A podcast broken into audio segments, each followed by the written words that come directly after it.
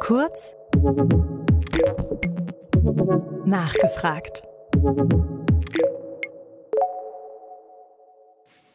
Liebe Community, herzlich willkommen zu einem weiteren Gespräch, auf das ich mich sehr, sehr freue. Es ist uns äh, endlich gelungen, Boris Reitschuster einzuladen. Hallo, Herr Reitschuster. Hallo, guten Tag. Das war ja nicht ganz einfach bei Ihrem Terminkalender und nun hat es doch irgendwie gepasst. Ich freue mich. Danke fürs Verständnis, dass es etwas gedauert hat, aber es ist etwas schwierig im Moment. Ja, ich kann mir das vorstellen. Ihr Leben hat sich ja im vergangenen Jahr auch ziemlich verändert, oder? Ja, es ist völlig verrückt. Ich bräuchte 48 Stunden am Tag. Das ist irre. Wie, wie werden Sie dieser ganzen Anfrageflut überhaupt noch äh, gerecht? Also Gar nicht mehr, leider. Ja, ja. Das ist das große Problem. Also ja. ich habe zum Beispiel viele, die mir zuarbeiten und mithelfen, viele auch freiwillig, aber es ist eigentlich nicht mehr zu schaffen. Und manche sind dann böse, was ich auch verstehen kann. Aber ich habe äh, bis zu 2000 Kommentare und Anfragen am Tag. Und, am Tag? Ja, und okay. es geht einfach nicht mehr. Ja. Also selbst wenn ich die teilweise nur beantworten würde, käme ich nicht mehr zum normalen Arbeiten. Naja, wir hatten vielleicht die Sorge, Sie seien uns irgendwann böse, weil wir haben halt immer wieder nachgefragt. Und, äh, aber so sind wir halt. Ne? Wir fragen einfach so lange. Und, äh, jetzt und Sie haben es ja auch geschafft. Ja, sehr gut. Also, aber keine böse Absicht. Na, das weiß ich, das weiß ich. Das haben wir auch nie so empfunden. Ähm, Sie kommen gerade aus der Bundespressekonferenz. Und genau. äh, was mich, äh, also ich frage mich, ich sehe die Damen und Herren aus der Politik ja immer nur über den Fernsehschirm. Sie sehen sie nahezu täglich oder mehrfach die Woche direkt und live. Ähm, wie geht Ihnen das damit? Also äh, setzt Sie das irgendwie auch in eine gewisse Ohnmacht, wenn Sie gerade sehen, was da passiert? Oder, oder haben Sie da auch genügend Empathie, um zu sagen, ja gut, die machen ihren Job, ich mache meinen Job? Also wie was für mich wirklich, da würde ich ganz klar differenzieren. Da gibt es auch sehr unterschiedliche. Also da gibt es Sprecher, wo ich sage, die sind mir menschlich einfach sympathisch mhm. und wo man sich auch mal danach unterhält. Das ist wie im richtigen Leben oder auch wie es in der Klasse war. Und dann gibt es wieder welche, wo man sagt, das ist jetzt nicht unbedingt derjenige, mit, der ich, mit dem ich dann abends noch ein Bier trinken gehen wollte. Was ich so traurig finde und was mich wirklich bewegt, ist, dass ich einer von ganz, ganz wenigen bin, die da wirklich kritisch dahingehend hinterfragen, dass sie die Regierungspolitik von der einen Seite kritisieren. Da kritisieren viele von der anderen Seite. Also bei Thilo Jung auch heute wieder, da habe ich auch den Eindruck, dass der kritisch ist, aber dem kann es gar nicht hart genug sein. Dem kann der Lockdown äh, gar nicht weitgehend äh, genug sein. Der will schon die S-Bahnen äh, stoppen lassen und äh, das ist doch völlig legitim. Das muss da auch dabei sein. Aber dass jemand wie ich, der das von der anderen Seite hinterfragt, dann sagt er, wo habt ihr denn die Beweise für den Lockdown? Und äh, warum gebt ihr da Studien als Studien aus, die gar keine sind? Dass ich da eigentlich den Eindruck habe, dass ich mit dieser kritischen Position völlig allein gelassen werde. Das macht mich betroffen. Oder zum Beispiel, als ich einmal fragte, warum haben Sie eigentlich oben auf der Bühne keine Masken auf? Herr Seibert, und wir hier unten müssen das. Und dann schreit ein Kollege von hinten, Quatsch und oh Gott. Und äh, das, das sind Dinge, die äh, machen mich traurig, muss ich ganz einfach sagen. Ich habe danach auch nochmal gesagt, ich weiß nicht, wer das geschrien hat, aber ich würde den gerne einladen, ich würde gerne ein Gespräch führen mit ihm. So wie wir jetzt ein Gespräch führen, wo wir dann äh, vor der Kamera offen uns austauschen.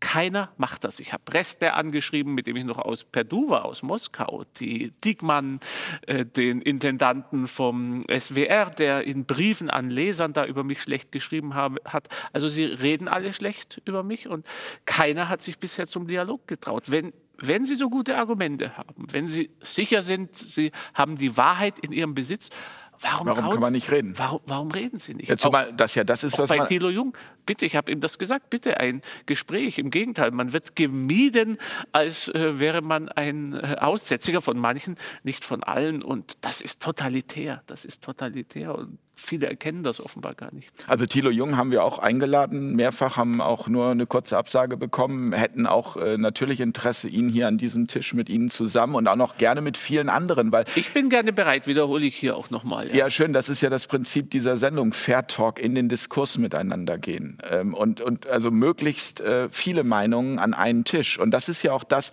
was eigentlich seit zwölf Monaten fehlt, aber ähm, darüber wurde jetzt schon so viel gesprochen, mich würde noch viel mehr interessieren, war das vorher auch schon absehbar, auch bei anderen Themen? Also ist Ihnen klar gewesen, ähm, uh, hier stimmt was nicht oder ist das tatsächlich erst mit der Corona-Pandemie so ähm, entstanden? Da muss man ja ein bisschen zurückgehen. Ich war ja 16 Jahre in Russland und habe den Russen immer erzählt, wie undemokratisch sie sind und dass in Deutschland das das demokratische Schlaraffenland äh, herrscht. Und Sie haben für Fokus. Genau, ich war Büroleiter vom Fokus mhm. und ich habe das aus bestem Wissen und Gewissen so erzählt.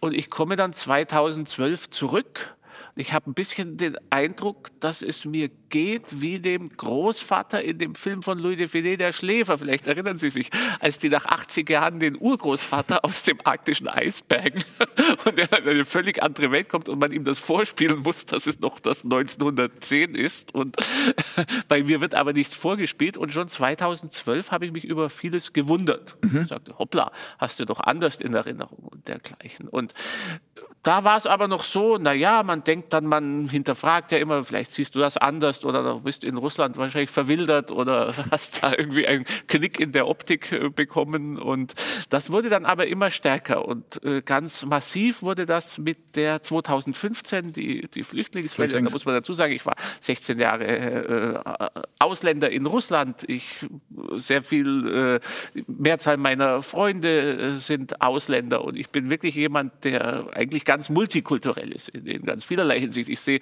Russland als meine zweite Heimat. Ich bin da völlig offen. Aber ich finde schon damals wurde in Filmen ein Diskurs untersagt, der einfach notwendig ist. Also ich hatte mich damals schon gewundert, wie stark das Ganze polarisiert ist und wie totalitär das Denken ist. Ja, und dass ich, wenn ich gewisse Fragen stellte, die ich für als alter Sozialdemokrat für völlig legitim hielt, dann äh, merkte ich schon, dass sich dann Gesprächspartner teilweise abwenden und dergleichen. Und da wurde es schon sehr sehr deutlich für mich, dass hier irgendetwas nicht mehr stimmt, dass die Gesellschaft nicht mehr wirklich offen ist und dass diese Offenheit in vielen zu einer Illusion geworden ist. Und was dann seit März letzten Jahres passiert, das ist eigentlich wie ein Albtraum. Also ich warte immer noch, dass mich jemand äh, zwickt, weil ich habe ja nun 16 Jahre in einem Land gelebt, das ich als diktatorisch bezeichne, als nicht demokratisch.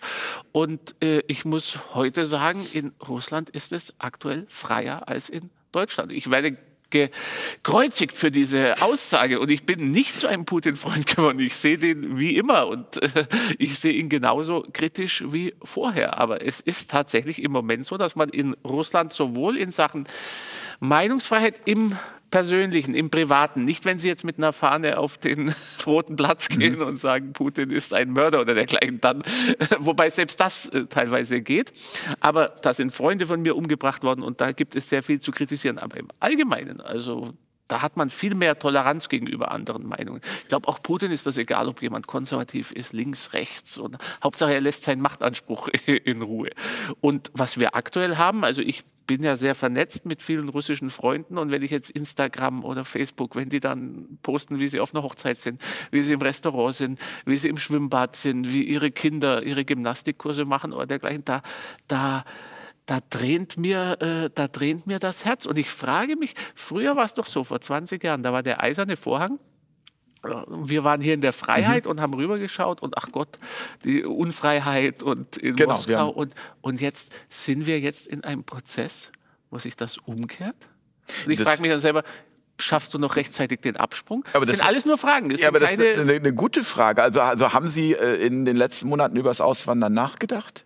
Ich suche gerade nach einer Wohnung in Moskau. Okay. Also ich äh, hatte das früher, hätte ich für völlig unmöglich gehalten. Und jetzt ist es tatsächlich so, dass ich mir sage, die Russen nennen das eine Ersatzlandebahn.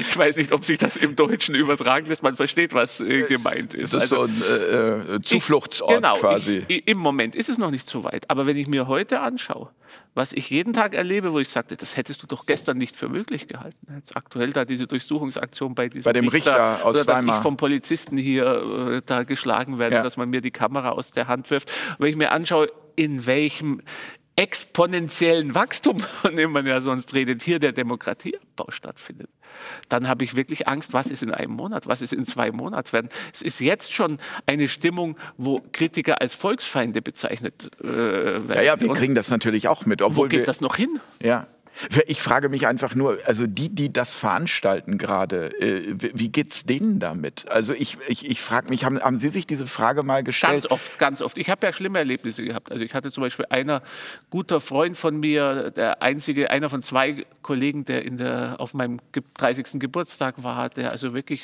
waren gute Freunde und dann plötzlich da einen, als diese Hetzkampagne gegen mich in der Süddeutschen war, mhm. das waren ja zwei Kollegen und der da hat man versucht, sie aus genau, der Bundespressekonferenz rauszumobben. Genau. Und der eine schreibt dann auch noch einen Leserbrief, wirklich jemand, den ich immer unterstützt habe und dergleichen. Und ich habe mir viel überlegt, wie, was, was genau. passiert da Was motiviert was, was, motiviert jemand? Man könnte auch nur den Mund halten im Zweifelsfall. Ja, man muss ja nicht, wenn man eine andere Meinung hat, kann man ja sagen, mhm. Mensch, ja, ich habe eine völlig andere Meinung als der, aber ich mache doch jetzt öffentlich, ich pinkel doch dem jetzt nicht ans mhm. Bein. Mhm. Also es wäre meine Haltung dann und würde ihm vielleicht privat sagen, Mensch, du bist ja politisch jetzt, das ist ja irre, was du machst, aber ich gehe doch nicht nach außen. Und das kannte ich eigentlich bisher nur aus der Sowjetunion, aus der Geschichte der Sowjetunion. Und ich bin überzeugt, die fühlen sich in einer Art Krieg. Da ist Gut und Böse. Sie sind die Guten.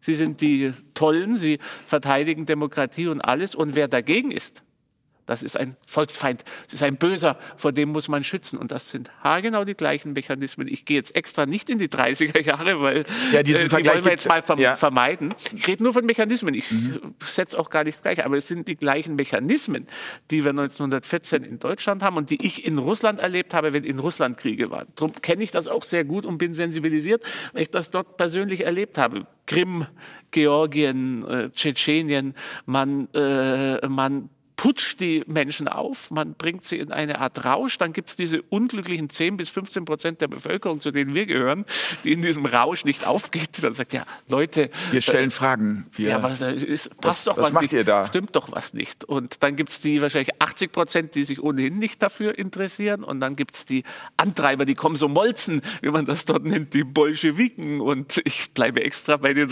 russischen Beispielen, weil ja. die Deutschen sind mir hier äh, zu heiß heikel und Geschichte wiederholt sich nicht, aber sie reimt sich und die Mechanismen, die wir erleben. Die sind ganz, ganz ähnlich. Und was mich da besonders erschreckt, ist ja immer so, wenn die Leute, wenn man das erlebt, weiß man ja nie, wie weit der Zug geht. Aber in dem Moment. Aber meinen Sie einen Jens Spahn oder eine Angela Merkel, die schlafen nachts ruhig und gut? Also bei Angela, ich bin nun nicht der Schlafberater von Angela Merkel oder Jens äh, Spahn. Aber Sie sitzen mit denen in dieser, also ich, ich glaube, man, man, also man spürt das ja auch, wenn man mit denen, man ist ja ich, irgendwie verbunden. Ich hatte so ein ganz beeindruckendes Erlebnis und zwar war das nach einer Bundespressekonferenz und da kam tatsächlich Herr Wieler auf mich zu, mhm. das ist jetzt schon länger her, und hat dann versucht, mich sozusagen zu überzeugen und zu sagen, ja und hier und da und da hatte ich wirklich den Eindruck, das ist jemand, da arbeitet es in ihm und bei vielen habe ich den Eindruck, da arbeitet gar nichts mehr. Wissen Sie, was ich meine? Ja, ja natürlich. Den, äh, bei vielen habe ich den Eindruck, die sind da völlig äh, glatt. Ich habe nicht den Eindruck, dass bei unserer Bundeskanzlerin viel arbeitet, offen äh, gestanden. Und bei dem Herrn Wieler hat mich das sehr überrascht. Das war aber danach war auch völlige Funkstille. Also ich denke, in einigen arbeitet es und ich glaube, dass die sich auch so in einen Mechanismus dann hinein bewegen, dass die sogar einen, bei Merkel mich da nicht überzeugt. Also Angela Merkel würde ich da sehr stark unterscheiden, weil Angela Merkel hat diese sowjetische Schule durchlaufen, mhm. die äh, sozialistische äh, Kaderschule und ich glaube, sie ist da vielen im Westen voraus, wenn man das so nennen darf. Aber ich glaube, viele sind in einem Zustand, also ich glaube, dass der Jens Spahn wahrscheinlich einen Lügendetektor-Test äh, bestehen würde und dass der aus seiner Sicht heraus überzeugt ist, weil wenn er das nicht könnte, dann wäre er jetzt nicht Minister und wahrscheinlich wäre er dann auch nie Minister geworden. Das ist der Grund, warum wir zum Beispiel keine Minister sind und warum ich das auch nie werden, werden würden wollte. Habe ich das also, richtig auf die Reihe gebracht? Haben Sie. Äh, äh, und das nach einer Bundespressekonferenz. Oh, ja, ja. Na, aber ich, hab, ich erinnere mich, ich habe äh, März vergangenen Jahres, Ende März, Anfang April war es ein Interview mit Wolfgang Budak gemacht, Dr. Wolfgang Budak. Und was er damals in diesem Interview gesagt hat, er hat gesagt, ähm, die größte Angst, die er hat, ist, ist, dass die irgendwann nicht mehr zurückkommen, weil sie dann einen zu großen Gesichtsverlust erleiden. Das ist genau die Information, die ich auch habe. Ich kann jetzt da nicht zu indiskret äh, werden, oder das kann ich ja sagen. Also ich habe es von einem Insider wirklich, wo ich das aus, aus zweiter Hand habe, was er zitiert aus der Regierung. Und da hieß es wörtlich, die größte Angst ist, und es ist schrecklich, das auszusprechen, was tun wir, wenn das Virus nicht liefert? Und das war, muss man dazu sagen, das war noch September. Das war vor dem neuen Lockdown und vor all diesen Dingen. Und ich glaube, da ist ein enormer, enormer Zugzwang entstanden. Und das ist das eigentlich große Problem. Selbst wenn die jetzt verstehen würden, dass das Ganze in diesem Ausmaße nicht verhältnismäßig ist, sie würden nicht mehr zurück können, ohne einen derartigen Gesichtsverlust, äh, der völlig zerstörend wäre für sie. Sie sind da in einer absoluten Sackgasse. Und ich glaube, die Brücke, die man sich jetzt baut, die ist die, dass man jetzt noch mal massiv äh, verschärft und dann das große Wunder, wir haben das Land gerettet, weil mit dem Sommer wird das Virus ohnehin zurückgedrängt. Und dann ist im Juli oder im August dann die große Öffnung und alle sind glückselig. Und dann heißt es, unsere äh, Kaiserin, Entschuldigung, unsere Kanzlerin hat Volk und Vaterland äh, gerettet. Und jetzt müssen wir das alle, jetzt kommt der Dank an der Wahlurne. Und im Oktober wird dann wieder völlig überraschend, sagen, völlig überraschend kommt das Virus dann im Herbst zurück, ich, was ich hatte, niemand erwarten konnte. Ja, ich hatte gehofft, dass Sie das jetzt nicht sagen, dass Sie sagen, im Sommer wird geöffnet und dann haben wir es geschafft. Dann gehen wir an die Wahlurnen und dann geht es im, äh, Herbst, im, im, im, im, im, Herbst wieder, im, im Herbst wieder los. Und äh, äh, ich fürchte wirklich, also das ist doch logisch, jetzt im Sommer wird es sich entspannen und dann wird man das den Menschen verkaufen. Das ist der tolle Erfolg von der großartigen äh, Politik. Und äh, wie gesagt, ich sehe es nicht. Ich bin ja, ich bin kein Virologe, ich bin auch niemand, der an das glaubt, was man früher Verschwörungstheorie nannte. Heute nennt man ja das alles. Also ich glaube nicht, dass da jetzt ein Bill Gates im Hinterzimmer saß und das Virus äh, sich ausdachte. Aber ich glaube, wir haben eine Politik und einen Politik, politmedialen Komplex, der Gelegenheiten, die sich bietet, durchaus nicht vom Tisch wischt. Und die Gelegenheiten, die sich bieten hier im Zuge von dieser ganzen Situation, sind natürlich gigantisch. Und die Geschichte zeigt ja, also wo wurde denn, wenn massiv Grundrechte weggenommen wurde und wenn man massiv die Daumenschrauben angezogen hat, wo wurden die denn freiwillig wieder hergegeben? Wahrscheinlich gibt es ein paar Fälle, aber die Regel ist das offenbar nicht. Für alle, die uns jetzt zuhören und die sagen, Mensch, ja, das äh, äh, klingt ja alles ganz plausibel, aber wir haben doch eine Übersterblichkeit. Ähm, was sagen Sie denen? Ja, die, die haben wir ja eben nicht oder die haben wir nur ganz gering. Also aber das, das ist ja interessant, das Wissen. Also das ist das immer das Wissen, Argument, ja. dass ich auch in meinem persönlichen Umfeld, ja, Moment mal, aber wir haben ja 80.000 Corona-Tote, vielleicht sind es jetzt schon 90.000, aber auf jeden Fall sehr, sehr viele und viel mehr als Grippetote. Also jetzt nochmal, als dieses Virus im März kam, als ich die Nachrichten aus China sah und aus Italien, da dachte ich, das ist jetzt Ebola, das mhm. ist jetzt die, die Welt hört auf. Und ich habe auch sehr kritisch geschrieben darüber, dass die Regierung nichts tat. Und so wie 9-11 eigentlich, man dachte jetzt, jetzt genau, äh, genau. Und das war meine Untergang Reaktion. Und als gewalt. der Spahn dann im Fernsehen sagt, das ist ja wie eine Grippe, äh, da dachte ich, ist der von allen guten Geistern verlassen. Also ich habe sehr da geglaubt, dass das ein immens gefährliches Virus ist. Ich halte es auch jetzt noch für gefährlich. Mhm. Also ich bin keiner, der sagt, das ist alles äh, Quatsch. Aber das ist ja keiner von uns, das ist ja das Verrückte. Niemand ist Corona. Ja, aber genau. das ist ja, wir, niemand leugnet nein, das ja. Nein. Und ich glaube, und äh, ich glaube, es ist für ältere Menschen extrem gefährlich. Mhm. Das sehen wir auch alle. Aber wenn man wirklich die Zahlen anschaut, also jetzt ganz spontane Frage, was glauben Sie? Stand 20. April, wie viele Menschen unter bis zu 19 Jahren sind in Deutschland gestorben an Corona? Ich weiß nicht, aber vielleicht drei, vier? 19. Aber, 19, gut, aber okay. es ist über ein Jahr. In etwa, also es kann sein, mhm. dass ich, aber das ist in etwa An die oder mit Corona oder äh, nach den Definitionen, das ist auch wieder eine sehr sehr Vorerkrankungen ja oder nein? Genau, also das ist ich so wurden die obduziert? Auch wieder nicht, genau. Mhm. Und wenn ich mir und je mehr ich mir diese Zahlen dann angeschaut habe und bis heute, das muss ich ganz klar sagen, umso mehr komme ich mir einfach für dumm verkauft vor. Und wenn ich mir dann anschaue, dass die Bundesregierung einfach keine Antworten hat. Beispiel heute, ich wurde gestern, man mich angegriffen, da, ja, Sie fragen immer nach den Studien und suchen Sie doch selber. Und jetzt habe ich nochmal gesucht, Studien nutzen Ausgangssperre. Ich sollte ja selber mhm. suchen. Ich finde, die Regierung muss das begründen, weil wenn sie uns wegsperrt, dann, dann müssen also, sie auch eine Studie haben, die ist das auch so genau. Also ich sage dem Angeklagten nicht, du findest schon selber dann, warum du schuldig bist und äh, warum wir dich wegsperren. Und jetzt nochmal nachrecherchiert und dann habe ich auf der Seite, haben die auf ihren Fragen und Antworten drei Studien verlinkt, die nennen das wissenschaftliche Studien und keine von denen hat einen Peer Review. Und Peer Review ist das Entscheidende. Was ist das? Heißt, das? das heißt, kontrolliert und gegengeprüft. Also jeder kann etwas ins Netz stellen und solange das nicht geprüft ist, ist das eigentlich nichts. Und ich habe extra noch mal einen Wissenschaftler gefragt, habe ich gesagt, sehe ich das falsch oder ist das Humbug, wenn man da eine Studie, die nicht geprüft ist, reinstellt? Und dann sagte er, das ist, sagte ich, formuliere es ganz wissenschaftlich und äh, vorsichtig, das ist unlauter.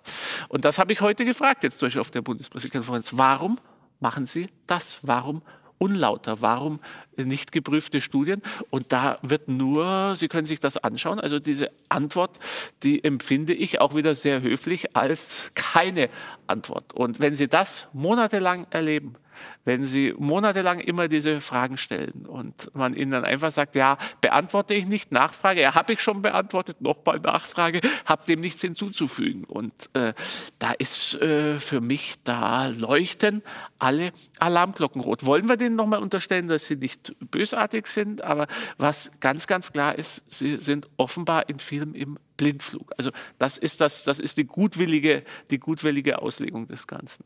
Sie haben eben gesagt, Sie sind nicht, oder zu Recht gesagt, Sie sind nicht der Schlafberater von Jens Spahn. Aber wie steht es denn jetzt um Ihren Schlaf, Herr Schuster? Schlafen Sie äh, gut? Schlafen Sie? Also ich, Sie machen auf mich immer noch einen Eindruck, Sie haben auch noch Humor, den haben Sie sich bewahrt, auch wenn ich Ihre Videos schaue.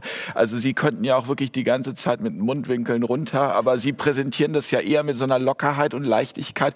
Also Sie haben viel erlebt, oder? Ich glaube, das ist einfach Russland. Also ich fühle mich auch schon mindestens als halber Russe und die Russen, je schlimmer die Situation, umso mehr der Humor. Und das habe ich mir dort angeeignet und das ist wahrscheinlich mein äh, Lebenselixier oder meine Lebensrettung, dass ich mir in diesen 16 Jahren Russland diesen russischen Galgenhumor angeeignet habe. Und das ist wirklich bei den Russen so. Also in den schlimmsten Situationen dann kommt man mit Humor äh, noch durch und äh, das ist ja witzig. Manchmal schreiben mir das, ja, der Reitschuster verbittert und der Also ich, ich bin das nee, Gegenteil. Finde ich auch. Also Sie machen überhaupt keinen verbitterten nee, Eindruck wirklich, eigentlich ja. hätten Sie alles Recht dazu, verbittert zu sein. Genau. Also ich bin sehr lebensfroher Mensch. Das ja. muss man dazu sagen. Und im Moment schlafe ich recht gut. Warum? Weil ich so wenig Schlaf habe. und dann schläft man auch äh, richtig ein. Wobei manchmal es dann schon vorkommt, dass man sich über Dinge so aufregt, wie jetzt gestern mit diesem Richter oder dieser mhm. Durchsuchung. Und das, das ist das, das wühlt einen dann auf. Und da sagt man, Mensch, und ich hinterfrage mich ja auch immer. Ich sage, Mensch, wenn der jetzt wirklich Recht gebeugt hat oder äh, dergleichen. Mhm. Und es ist ja immer so, ich versuche ja immer, ich glaube, das ist ein Unterschied zwischen mir und diesen ganzen Wahrheits- Verkäufern und diesen Faktencheckern. Ich sage nie, dass ich die Wahrheit, äh, dass ich im Besitz der Wahrheit. Sie stellen sich auch selbst ich, in Frage. Ständig. Ich suche äh, nach ihr und ich stelle mich, ich mache manchmal überspitzte Überschriften. Das ist so, aber das halte ich für legitim als Journalist. Ich kann auch verstehen, wenn einer sagt, das ist mir zu äh, stark, aber ich finde, das muss legitim sein in einer Demokratie, dass man auch mal zuspitzt, dass man das tut. Aber ich stelle mich immer in Frage und ich sage, ich kann mich irren. Es kann sein, dass ich völlig daneben liege und ich sage immer jeden informieren informiert euch auch bei anderen. Schaut euch auch die gegenteilige Meinung an. Das finde ich jetzt aber bei Leuten wie äh, Restle oder, oder Thilo Jung, finde ich das nicht. Und das ist das eigentlich Erschreckendste, wenn wir das alles, was jetzt, was wir an Elend haben, und ich glaube, Richard von Weizsäcker, den ich persönlich sogar kannte, der hat das viel besser ausgedrückt, als ich es könnte. Ich gebe es nur in etwa wieder. Wenn jemand glaubt, er ist im Besitz der Wahrheit, dann ist das ganz, ganz gefährlich. Und wir haben heute eine Gesellschaft, wo sich sehr, sehr viele im Besitz der Wahrheit glauben. Und das ist verheerend für eine Gesellschaft, weil das ist der erste Schritt zur Totalitarität. Und, und man sieht es ja auch an der Aktion, wie alles dicht machen, oder? Also das Medienecho, was es da gegeben hat, das äh, war ja wirklich verheerend. Also von der äh, Seite der, ich nenne es jetzt mal Leitmedien, UPSA oder offiziellen Medien. Die Alternativen haben es eher gefeiert. Also man, man sieht auch da diese Spaltung. Eine ganz schreckliche Spaltung. Und ich meine, ich bin völlig dafür, die haben ausgeteilt. Ich, ich fand es toll, wie sie das gemacht haben. Und ich finde es völlig okay, dass man dann auch einstecken muss. Das ist kein Thema. Aber wenn dann Morddrohungen kommen, wenn die Kinder von diesen Leuten äh, bedroht werden, wenn man sie dann als Nazi bezeichnet, wenn man sie dann als Rechtsextreme hinstellt. Da sind doch Grenzen überschritten. Das müsste jeder anständige Demokrat in diesem Lande müsste sich hinstellen. Das ist genauso wie bei mir, wenn der Herr Lauterbach äh, bedroht äh, wird oder dergleichen. Dann stelle ich mich auch hin und ich sage es jetzt auch hier. Das nochmal, ist nicht in Ordnung, ist da ist die nicht Grenze. in Ordnung, da ist ja. die Grenze. Und, und Finger, Egal weg, welcher Meinung Finger man. weg von Herrn Lauterbach. Und der muss seine Meinung frei äußern können und der darf keine, es kann nicht sein, dass der Angst haben muss um seine Unversehrtheit und äh, um noch mehr. Das geht einfach nicht für jeden. Muss, es muss wirklich bei jedem so sein, auch für den Herrn Restler. Und ich habe es auch gesagt, wenn ich da bei YouTube gesperrt werde, dann triumphieren da manche. Und ich bin wirklich, also ich verspreche das, wenn ein Thilo Jung mal gesperrt wird oder wenn ein Reste mal äh, gesperrt äh, wird, dann da würden Sie für ihn werde ich mich einstehen. hinstellen und werde sagen, das ist nicht meine Meinung. Und ich finde die Grund falsch, aber der muss verdammt nochmal, muss der jedes Recht haben, dass er diese Meinung sagen kann und dass er deswegen nicht angegangen wird, nicht äh, unter der Gürtellinie angegriffen und gleichzeitig scharf kritisieren. Aber äh, Morddrohungen, Einschüchterungen und dergleichen, Diese Diffamierungen, mhm. Diffamierungen als Nazi. Schauen Sie sich an, dieser Thilo Jung hat mir in der Süddeutschen Zeitung hat er mir äh, abgesprochen, dass ich Journalist sei. Und, und das sind solche Momente. Das, das ist wirklich das ist unglaublich. Ich, ja, ich habe es in der Journalistenschule, in der Ausbildung noch so gelernt, dass Journalismus kein regulierter Beruf ist weil die Nazis das regulieren wollten. Die wollten entscheiden, wer ist Journalist und nicht. Dass wir das gelernt haben von den Nazis, dass wir das nie wieder haben wollen, dass irgendjemand entscheidet, wer ist Journalist und wer ist es nicht. Und dann stellt sich im Jahr 2021 jemand hin und sagt, der, äh, das ist kein Journalismus, was der, äh, was der macht. Also das sind Grenzen überschritten und ich bin da überzeugt, das, ist, das sind einfach auch Bildungslücken. Das ist auch vielen gar nicht bewusst, weil diese, diese aufgehetzte Atmosphäre, diese, dieser Hass, diese Hetze, die von denen so geschürt wird, die immer sagen, sie sind gegen Hass und Hetze. Von anderen auch, um Gottes Willen. Aber die, die immer sagen, sie sind die großen Vorkämpfer dagegen, dass die das so betreiben, es macht mich, es, es macht mich fassungslos. Als alten Sozialdemokraten, als alten Juso wird man dann in die, der dann in, in eine rechte Ecke gestellt wird, was, sehen Sie, jetzt übernehme ich schon das Framing, rechts wäre legitim, der ja. in eine rechtsextreme Ecke ja. gestellt wird. Das ist nur noch, das ist, das ist unheimlich. Glauben Sie grundsätzlich an Gerechtigkeit? Also vielleicht auch auf einer höheren Ebene?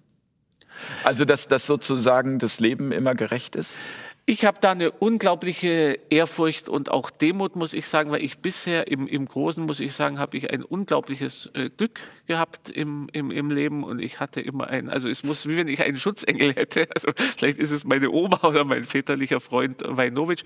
Ich habe da eine enorme äh, Demut und äh, ja, das mag naiv sein oder wie auch immer, aber ich glaube, das gibt mir auch die Kraft. Ich glaube, das ist eine gewisse Gerechtigkeit. So naiv das sein mag, aber ich möchte mir diesen Glauben nicht nehmen lassen, weil es sonst sehr, sehr traurig, kalt und einsam wäre wahrscheinlich auf dieser Welt. Wenn ich mir die Kommentare unter Ihren Videos äh, anschaue, ganz oft auch äh, Danke für Ihren Mut, danke, dass Sie so mutig sind, danke, dass Sie das machen. Empfinden Sie sich selbst als mutig? Ach, überhaupt nicht.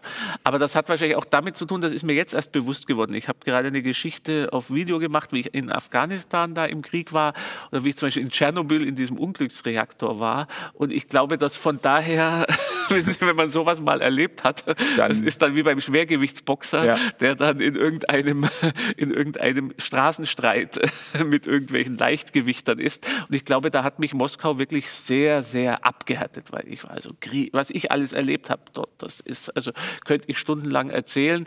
Und äh, aus deutscher Sicht mag dann der Eindruck entstehen, ja, der, der ist mutig. Also ich, das, was ich jetzt mache, ich empfinde es äh, nicht als mutig. Mag naiv sein oder. Aber, aber wie kam es dazu? Also wie sind Sie dahin gekommen? Also was war da auch Ihr Antrieb, auch dieses Risiko einzugehen? Oder, oder war Ihnen das nicht als Risiko, jetzt zum Beispiel Afghanistan, Tschernobyl? Das ist ja auch als Journalisten ein Risiko.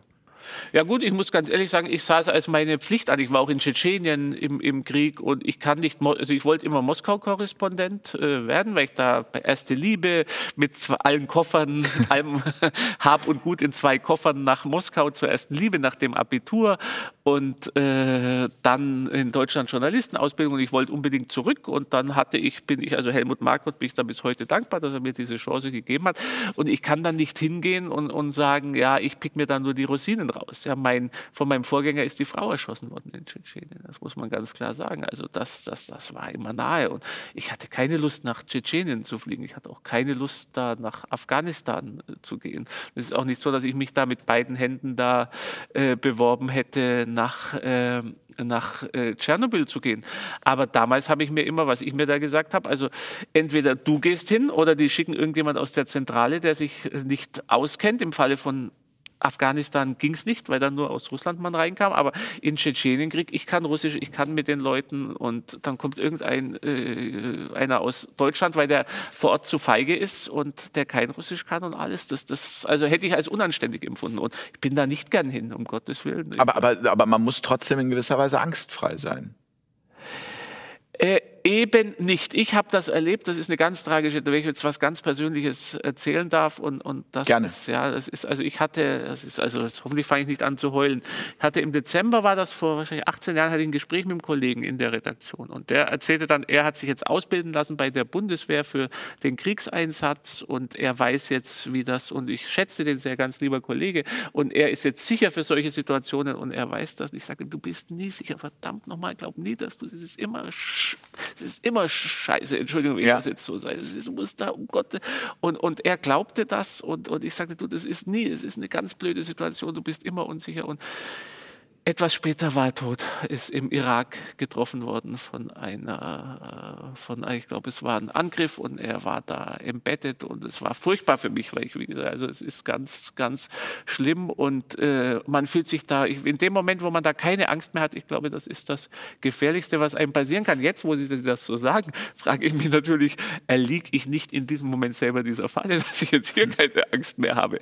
Das ist etwas, worüber man nachdenken äh, sollte. Also von daher, dass ich jetzt so wenig Angst habe, ist vielleicht ein schlechtes Zeichen und zeugt vielleicht dafür, dass ich meinen Gefahreninstinkt etwas vernachlässige. Na, ich weiß nicht. Ich glaube, Angst ist, also man, wie immer kann man es aus, aus verschiedenen Perspektiven sehen. Sie ist auf, auf der einen Seite gut, weil sie uns eben warnt und auf der anderen Seite kann sie halt auch sehr krankhaft sein und kann uns von den Dingen abhalten, die wir eigentlich tun wollen. Genau, ich glaube, das müssen wir trennen. Das war jetzt mein Fehler, dass ich hier nicht differenziert habe. So eine gewisse Angst im Sinne von Vorsichtigkeit, die muss immer da sein. Genau. Da bin ich völlig von Ihnen. Aber so eine Angst, wie ich sie jetzt sehe, wenn ich hier durch einen Tiergarten radle und dann Leute, die allein radeln, eine FFP2-Maske ja. haben oder abends Leute auf einer Straße ganz allein mit einer FFP2-Maske unterwegs sind, das ist, glaube ich, eine Angst, die geschürt wird, und ja, die, die, ich für eine nicht produktive Angst halte. Nein, es ist am Ende ist es immer die Angst vor dem Tod. Ja, und, ja. und das ist etwas, ich glaube, da muss sich dann auch jeder fragen, worum geht es im Leben? Also geht es um Qualität oder um Quantität? Möchte man besonders alt werden oder möchte man intensives Leben? Für einen Kollege hat neulich mal gesagt, er hat einen schönen Satz gesagt, er hat gesagt, es kommt nicht darauf an, wie man stirbt, sondern wie man lebt. Da habe ich auch noch eine ganz bewegende Geschichte und dann noch kurz auf das Philosophische von dem Ganzen, werde ich auch nie vergessen. Ich war in äh, Beslan, da war diese mhm. Schulerstürmung, 400 fast tote Kinder. Und da war Gary Kasparov, guter Freund von mir, mhm. Schachweltmeister. Und dann kam ein alter Mann, der völlig heruntergekommen aussah. Und er sagte, ich war zehn Jahre im Gulag, hat er gesagt, ich, weil ich meinen Mund aufgemacht habe unter Stalin. Ich war zehn Jahre im Gulag. Und dann klopfte er Kasparov auf die Schulter und sagte, lieber einmal im Leben wie ein mutiger Löwe schreien, als sein ganzes Leben wie ein ängstlicher Hase vor sich hin vegetieren. Das, ich es ist nicht mehr wörtlich, aber das ja, war aber sinngemäß und das hat mich zutiefst äh, beeindruckt. Und ich glaube, das ist auch das, wenn wir jetzt philosophisch werden. Die Russen, ich habe in Russland immer erlebt, die Russen haben einen ganz anderen Umgang mit dem Tod, den ich auch dort äh, gelebt habe. Man hat große Ehrfurcht vor den Alten, man schiebt die Eltern nicht in Altenheime ab, auch weil es keine gibt.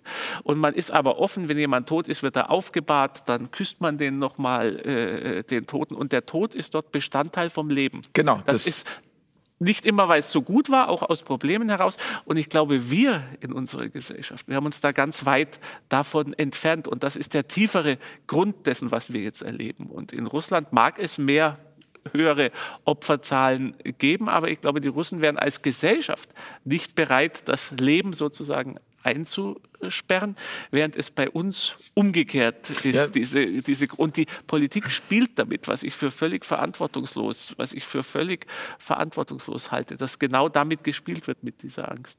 Ja, weil, weil es, es gilt als zynisch. Also es gilt als zynisch ähm, zu sagen, ähm, dass man also dass es um Lebensqualität geht. Aber da jetzt nochmal die Frage, ja nochmal, in Russland werden die alten Menschen im Normalfall in der Familie gepflegt. Bei uns werden sie leider im Normalfall abgeschoben.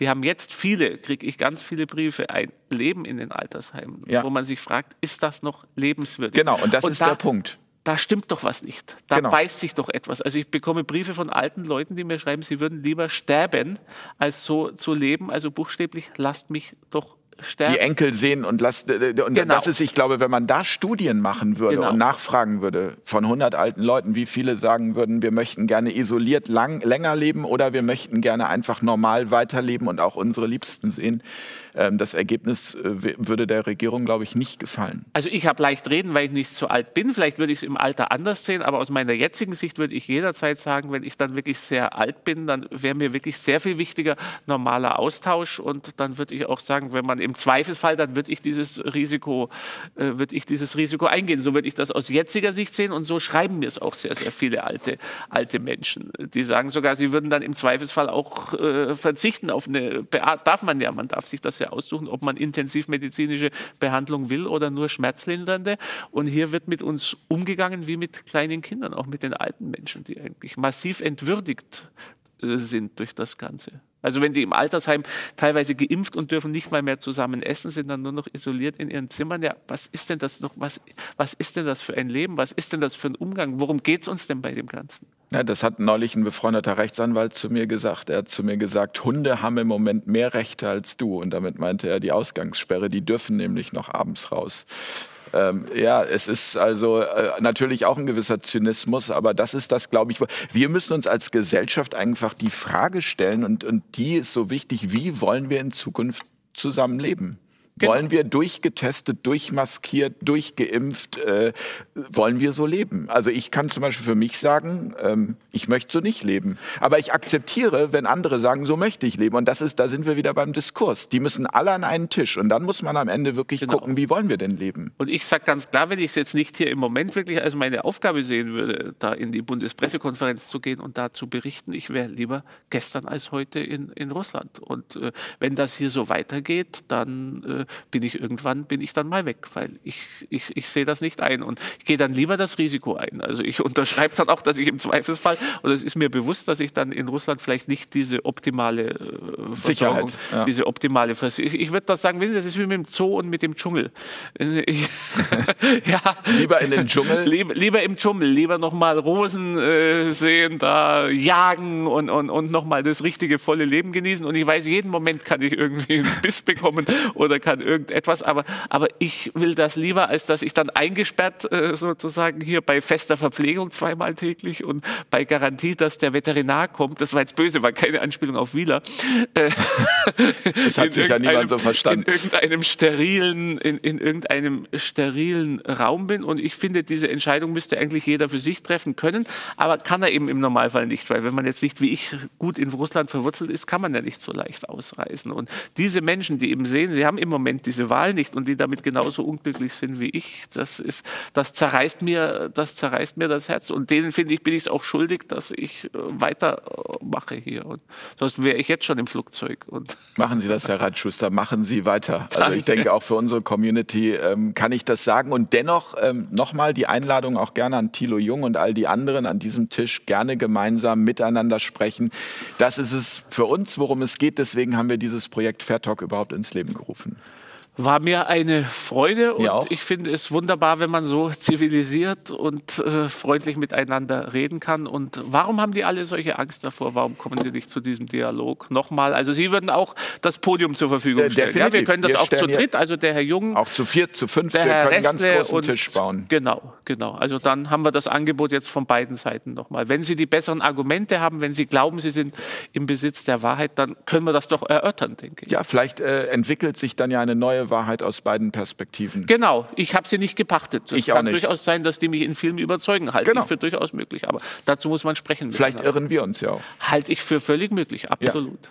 Herr Reitschuster, große Freude. Vielen Dank. Freude war ganz meinerseits. Ähm, vielen Dank danke Ihren Zuschauern auch. Vielen ja. Dank. Und dann geht es jetzt aufs Fahrrad. Und, äh, jetzt geht es aufs Fahrrad und zurück nach Charlottengrad. Und hier ist kein Wodka drin. Das nein, ist, nein, das bestätigen. Sie das machen nur Wasser. den Geschmackstest. den mache ich in diesem Sinne. Gute Nacht. Vielen Dank fürs Zuschauen und äh, danke für eure Unterstützung, die wir natürlich hier für dieses Projekt äh, brauchen, damit wir es in die Zukunft führen können. Für einen Diskurs. Danke fürs Zuschauen. Danke Ihnen. Tschüss. Danke. Und meinen Zuschauern auch nochmal danke. Kurz nachgefragt.